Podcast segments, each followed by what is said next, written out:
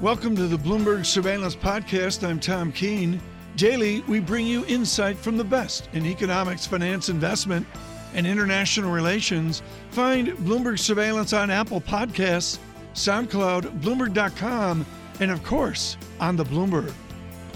To weigh in on the data, I'm pleased to say, joining us here in New York, we can say good morning to David Page, AXA Investment Manager's senior economist. Good morning to you, David. Good morning. Let's talk about that data a little bit later this morning in America. What are you looking for? So I think what we're seeing, and we've seen it in the European numbers, is that we're in a global manufacturing slowdown here, um, and that's something that we've seen very clearly in the US data as well. What's not obvious is how much that's spilling forward. So in terms of the ISM today, we see another soft picture. You know, mixed numbers that coming out of the regional um, numbers. Even yesterday, Chicago was pretty soft. Dallas not so much so. Um, and from a European perspective, I think you know very very early suggestions that maybe we've seen something of a, a bottom come through here. But I think you know we, in the broad scheme of things, the ISM is going to remain soft, and it's how much it spills into the non-manufacturing on on Thursday that's going to be key. What are you seeing beneath the surface of some really awful headline numbers that give you some encouragement that the story might be bottoming out? What are you so, seeing? couple of things. I mean, a the, the China numbers this weekend or this these last couple of days was not too bad. We've started to see some pickup come through there. Also, the European PMIs, um, although they've fallen back, they're at odds with some of the sort um, some of the more uh, country-based measures, particularly in France, for example. So we think that given the China move, there may be some traction coming through from the stimulus that we've seen. The problem, of course, is going to be the additional headwinds that we see come through in the fourth quarter. We are expecting trade to be an issue again, probably as soon as the next couple of weeks. David, what's the statistic AXA has on the U.S. economy? Is it 2%? Is it more optimistic 2.3? Or do you bring it on down with all these challenges to something sub that this 12 months forward? So for this year, we've got 2.3%. Yeah, Next okay, year, fine. we've got 1.6. So we think it slows, and we've got Q3 GDP coming in at 2% annualized. So we are seeing it slow down. I mean, I look at AXA, I look at your colleagues at PIMCO with much the same responsibilities that AXA has with longer old money. How do the politicians do a sub 2% economy?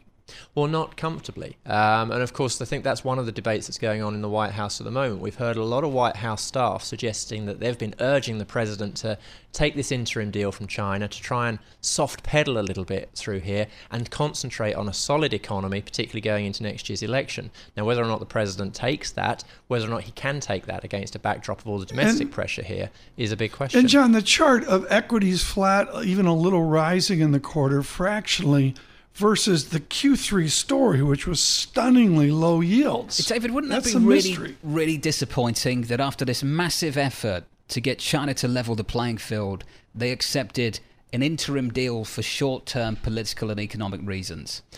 Well, it's not clear that they're going to have much of a choice. There is no long-term strategic deal on the table over the next four, over the next three months. Potentially, probably not over the next twelve months either. So what you see is a pragmatic choice that the White House has to make. Do they persist with tariff hikes on the 15th of October and the 15th of December and potentially going into next year, risking the problems of an election or not? Would it be disappointing? Certainly not for markets if we see Well, this would be the big question I think that has existed over the last two years. To what degree would the economy, to what extent would the markets constrain this administration's ability to do what I think a lot of people agree with, which is getting China to open the economy up more and getting them to level the playing field? I haven't seen it in the markets. Financial conditions are still pretty loose, mm. supported, of course, by the Federal Reserve. We've certainly had a lot of volatility in between now and, say, 18 months ago. In the economy, we've started to see some weakness, but not in the labour market in a pronounced way that I think is really unsettling this administration just yet. Now, I emphasize the word yet because I wonder when it will start to bleed into the labour market. Do you see any sign of that at the moment, David? That it's bleeding through, yes. I mean, we've seen a clear slowdown in ma- in the labour market. Some of that's driven by manufacturing. So, you know, we'll get payrolls on Friday to confirm the trend, but the three month trend in payrolls growth has slowed to sub 150, whereas last year, albeit boosted So- by fiscal stimulus, it was over 200. How so do we are seeing a softening. But that's brilliant. How do you model sub 2% GDP and that 145,000 non farm payrolls? Are we going to enjoy 120,000 run rate? No, I think the risk is, and I think we're close to a tipping point here, and that's one of the key concerns. If we see the economy dip much below one and a half percent, Right. then you would expect to see unempl- the employment rate slow, so that unemployment starts to pick up, and that's not sustainable. The Fed would have to work harder. What's a the bit in that equilibrium rate? basis. Just to jump in, David, what's the equilibrium rate? The, the amount of payrolls we need to be generating every month just to keep things in balance? On a trend basis, we would say 140. Obviously, month to month, the labour supply jumps about a little bit, so you can see the unemployment rate not move. But on a trend basis, over yeah. a six month, we would say 140,000. We're about there, we think. Okay, I, you're going to be a fixed income strategist now. Don't let Jill Noek know that. Ferro doesn't know what to do with a real yield on Friday, so you got to get him started here. It's a backup in yields. What is the significance of the recent backup in yields? Higher yields, lower bill note bond prices, 30 year bond 2.17%. What's it signify? So at the moment, we're, we're not thinking that this signals a, slowdown. We think that there has been a pickup come through. The shift in the inversion, we think perhaps um, suggests that markets are getting a different read on how the Fed's going to operate the plumbing of the system. But I think longer term, this continued inversion yeah. is a risk to the economy. It, to me, it's fascinating, John, how we're, you know, I don't fault David for this at all. We're micro analyzing three basis points or four basis points of moves in the two 210 spread. I actually think the That's move this morning, though, is, is actually quite significant. The Bank of Japan came out on Monday and essentially slashed its purchase ranges for four major maturities. It signaled that it may even be inclined to stop buying anything longer than 25 years. The Bank of Japan wants a steeper yield curve. What that's meant this morning is that when the Japanese government came out with a 10 year issue, it had the weakest demand in around about three years. And what did we get? Exactly what the BOJ wanted steeper yield curves. Yeah. And we didn't just get that in Japan, we're getting that in the United States as well this morning. And another point of encouragement, and it's really, really early to draw any firm conclusions, but it is a point of encouragement nevertheless.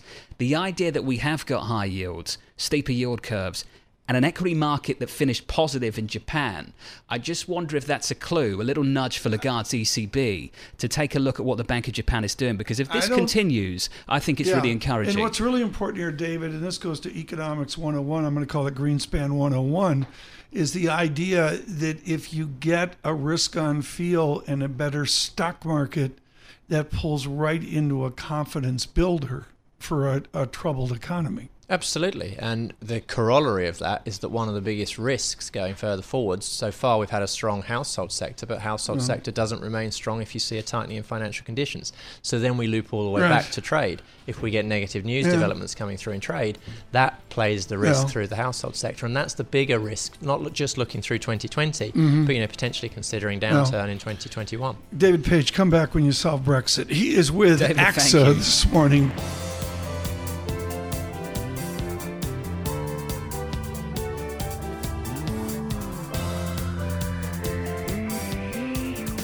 John Ferro and Tom Keene getting you started on a Tuesday, the first day of the fourth quarter. To frame this, and particularly for a U.S. audience, uh, we need to look at Europe. Timothy Graf with us with State Street Global uh, Markets. Tim, I want to start with why an American audience needs to focus on Europe dynamics. That's not intuitive, and yet there we are weak euro, strong dollar, Lagarde coming in. Why do you care about Europe if you're someone planted in the United States of America?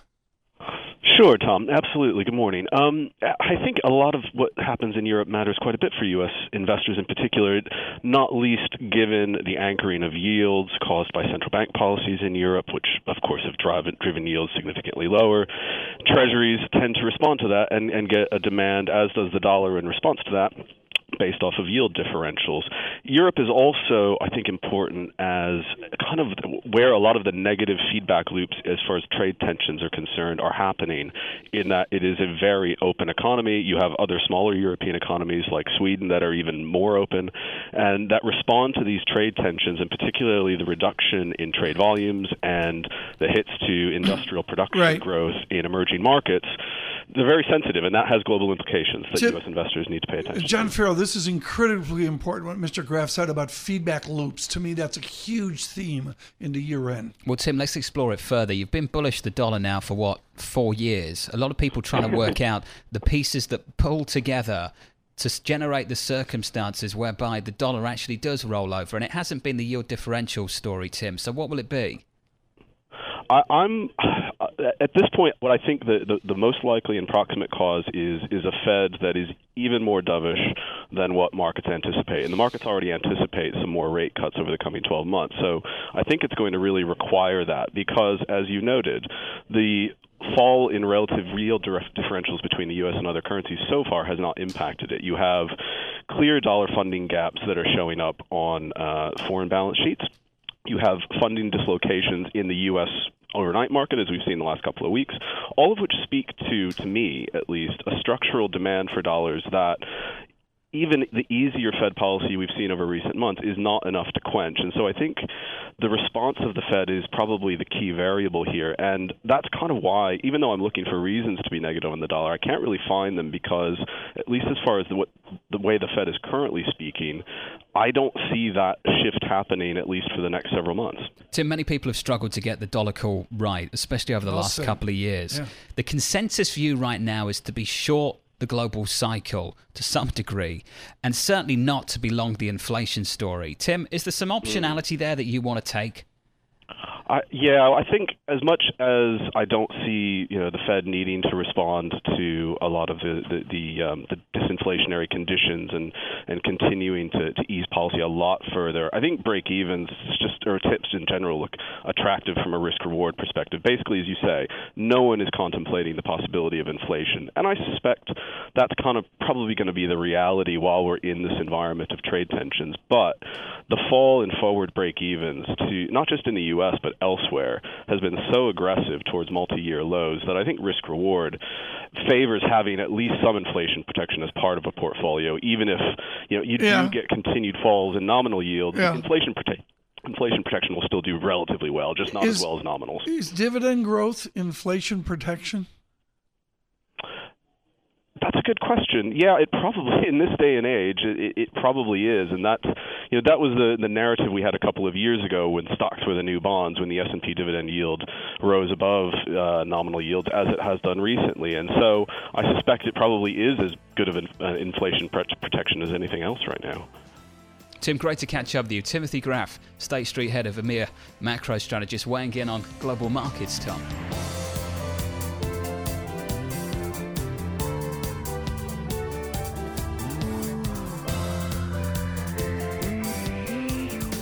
Lot of fun here. It's October 1, Q4. All the stresses out there, the pageantry we're seeing in China, just extraordinary. The very serious protests in Hong Kong as well. And we need to describe, and we have a guest here that can absolutely nail this, which is what we always hope for at Bloomberg Surveillance. Tottenham's playing the Germans. Man City's playing Dinamo Zagreb. Did I get that? Was I close? Dinamo Zagreb, yeah. Real? What's Club Bruges?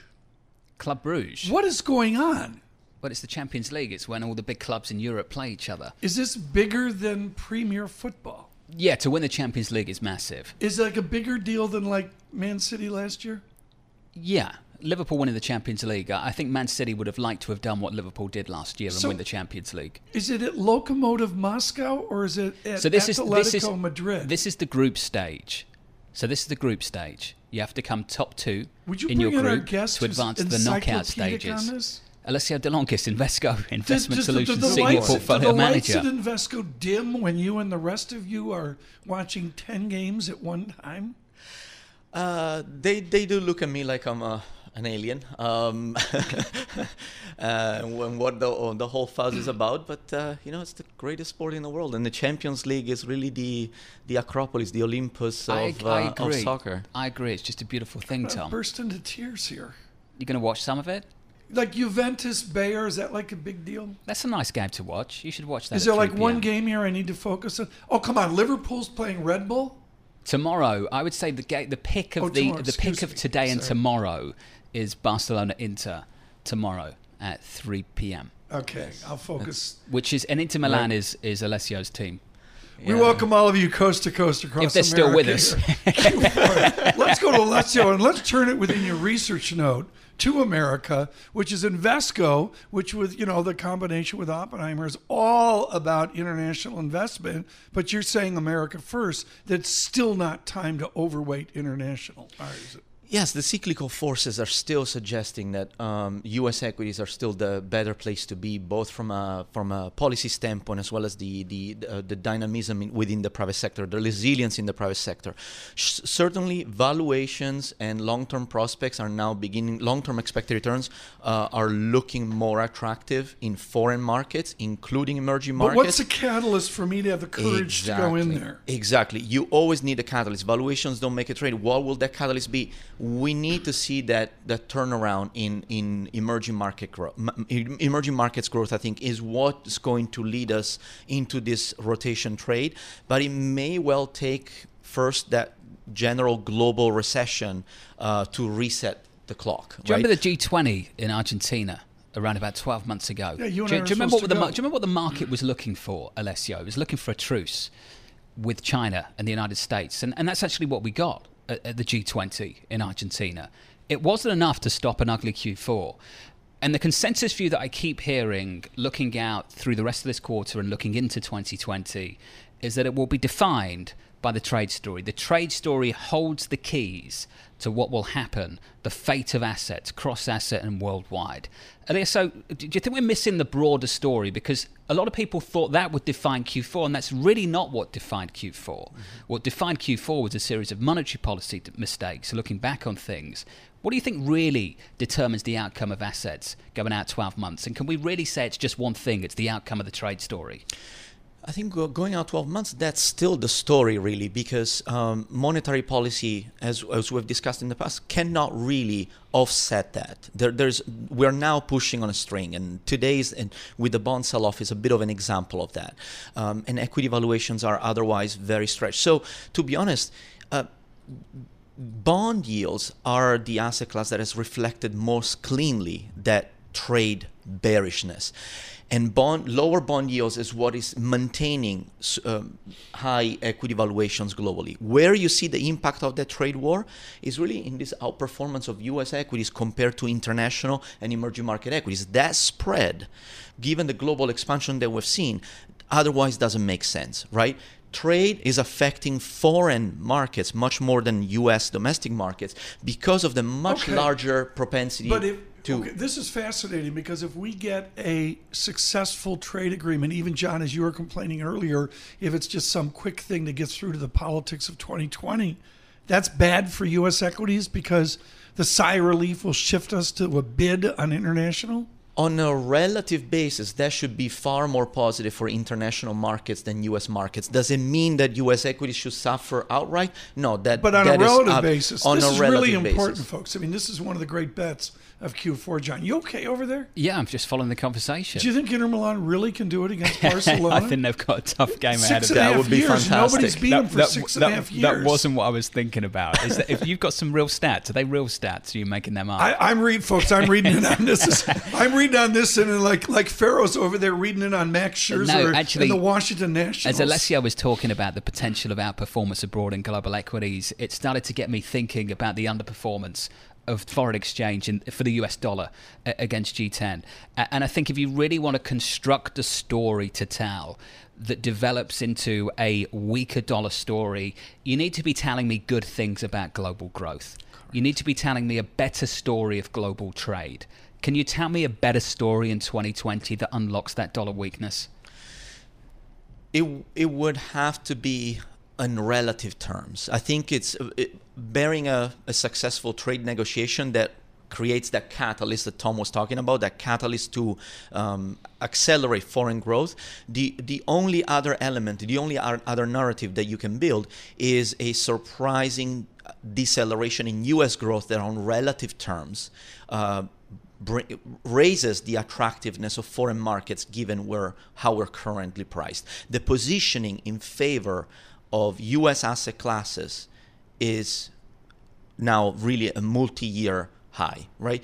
Any asset class you pick, bonds, credit, equities, U.S. asset classes have outperformed for their foreign counterparties now for many, many years. The potential for that rotation and the turnaround in expectations is very powerful. I want to wrap things up on the bond market for our listeners that might have just tuned in. We had a 10 year bond auction in Japan overnight, the weakest demand in around about three years. We had some tweaks from the BOJ yesterday, which essentially meant they really want to anchor the front end of the yield curve in Japan and want to buy less of the long end to generate a steeper yield curve. That spooked some investors. It's bleeding into global bond markets, steeper curves, higher yields. Do you think that the ECB and this is really aimed at the ECB, we'll be looking at Governor Kuroda right now in the Bank of Japan and thinking, if this works, if risk assets, equities, credit can do well in a rising yield environment because the curve is steeper, and that the Bank of Japan has been able to adjust the modalities of its bond buying program to generate that, to determine that outcome. Do you think the ECB could follow suit? The ECB could. Um, I am still skeptical of how much steepening of the yield curve we can generate here, um, given the challenges that we have and given the limited prospects on, on long term nominal growth.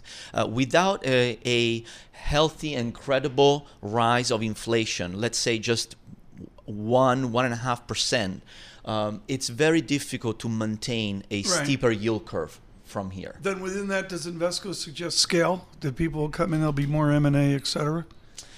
Is that Um, Q4s? There's a dead. I mean, John, it, it, it's got to happen if you got nominal GDP that low. I mean, you get you either you do or you begin a merger and acquisitions discussion before 1231, right? Well, yeah, um, uh, not really my turf to to opine on that. I think We to get you in uh, trouble.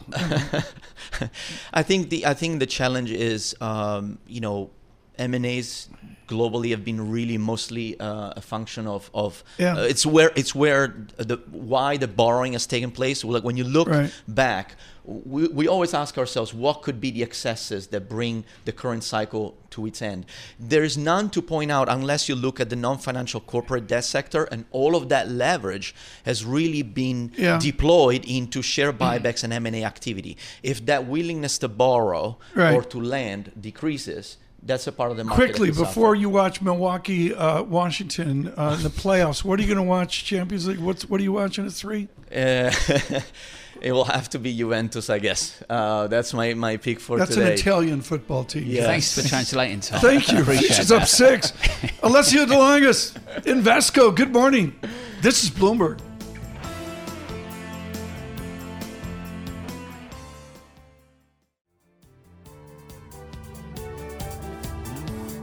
John Ferro and Tom Keene, we're focused on the markets. We'll get to that in a minute. Right now, we are thrilled on the 70th anniversary of what Mao wrought to have Meredith Sumpter with us of Eurasia Group. Meredith, John, I, I believe John read it. I can't remember in the blur of the morning. The president tweeting out, Congratulations, President Xi, on the 70th anniversary. Translate that. How is that treated by the Chinese? And how is the president's congratulations given the span of 70 years in U.S. Sino relations? the president's offering of greetings uh, and congratulations on the 70th anniversary. I'm sure it will be you know, warmly received in Beijing, but it does not fundamentally change the underlying constraints of these the world's two largest economies finding some kind of reconciliation between their two economic models. So, look, we're we're, we're looking at the prospects for some kind of not a full fledged deal, but even some kind of, of modest agreement or arrangement when Liu He comes to Washington next week that would at least sort of ease an onward escalation of tariffs. That's what Xi Jinping is really focused on, too. He has, is not interested in any comprehensive deal with um, President Trump. Uh, he views President Trump as weak uh, beholden to the ballot box, but even further weakened uh, after uh, the uh, the threat of impeachment and impeachment proceedings, which Eurasia Group believes will result in the House voting to impeach the president, and we place a, a 75% probability on that. So what we see the Chinese doing essentially with and, and I know Tom uh, you and John are also watching this as well. There have been reports that you know China is going to move forward with some soybean purchases uh, they are moving forward with you know some further slight opening in its financial sector they're doing things to allow for an easing of current tensions but they're not interested in fundamentally coming to the table with the kinds of structural reforms that Trump's Yeah. Washington says is necessary for a long-term agreement to take hold I think in Sumpter speak, John, that was called a complete cave by the United States. Meredith, wouldn't that be somewhat disappointing if that's what we do get after spending 18 months to aggressively take on the Chinese, to do what many people agree is the right thing to do, to get them to open up, to get them to level the playing field? Wouldn't it be somewhat disappointing if they caved and absolutely achieved very little? That's exactly right, John. And, and, and this is why uh, we have this sort of paradox in Washington right now where you have a president, because of the political risk from impeachment, he is primed to find some kind of arrangement. And keep in mind, he's got to keep those Republican senators on his side. Uh, and they're telling him you need to stave off on the onward escalation of tariffs. Yeah. So he's got that. On the other side, he's got nothing from Beijing on the fundamental asks that Bob Lighthizer has been putting on the table consistently since September 2017. And Beijing is just waiting to see right. who's going to be elected in November 2020. So I think the risk here for investors is not so much what's happening in the trade space, but the real game is going to come outside of the trade space because the trade space is kind of static right now. So you got to look at the at the national security or the the non-trade areas, yeah. and that's why the announcements uh, last Friday and you know continued over the weekend of uh, potential increased U.S. scrutiny of Chinese companies listing on U.S. markets. It's that kind yeah. of onward escalation outside of tariffs that we're going to yeah. be watching for moving forward. I would suggest, Meredith, that maybe what we could do is is have the president throw out the first baseball at the Brewers national game tonight. that would be a good start. Jen, we're going to get back onto something. baseball. squeeze, squeeze something. something. Meredith, just to wrap things up, our go-to question with you is often to get insight as to what is happening with the Chinese press. I'd be really intrigued to find out from you just how this impeachment inquiry of Speaker Pelosi is playing in China right now. What's the story the Chinese people are being told, and how's it resonating with the government? In this week, it, the focus is less on the impeachment and more on the 70th anniversary. And so there, there hasn't been as much speculation in Chinese press about it.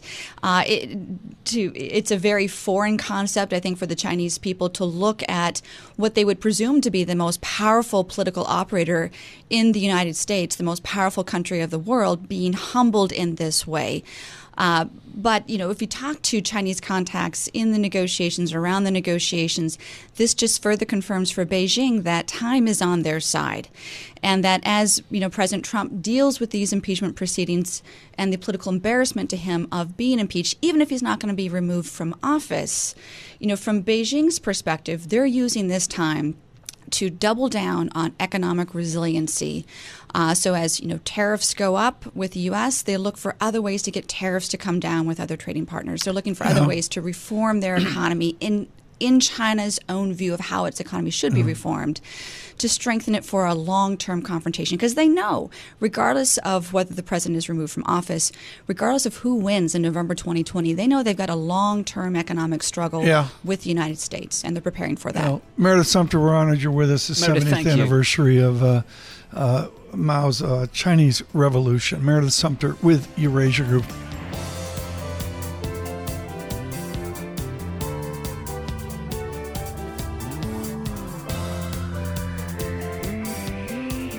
Diane Swonk with us right now. Let's get to this, Grant Thornton. Diane, you just heard John go through the busy week uh, that we're going to see. What will we know next Monday?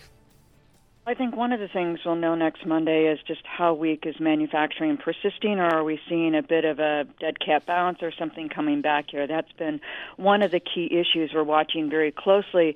And more importantly, is is there contagion into the rest of the economy? What we want to see is the weakness we've seen tied to growth abroad and the weakness in growth abroad and the trade war to start to dissipate instead of compound. And so far, we've yet to see that. Diane, a ton of data through the week. What are the data points out of everything we get that you'll be closely following the most, more than anything?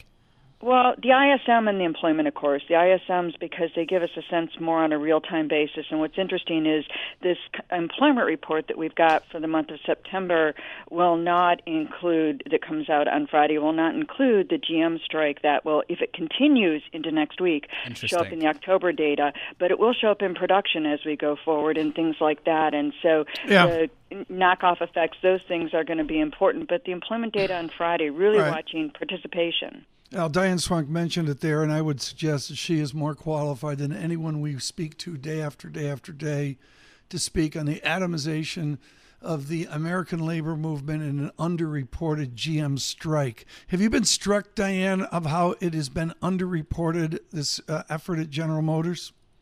I think more striking is how few people it includes. I remember back when I was a kid, when GM had Yeah. over 600,000 workers. We're talking about 58,000 workers, um, about 50,000 workers, 48,000 workers on strike, and then the knockoff effects to suppliers and production in Canada as well has been idled.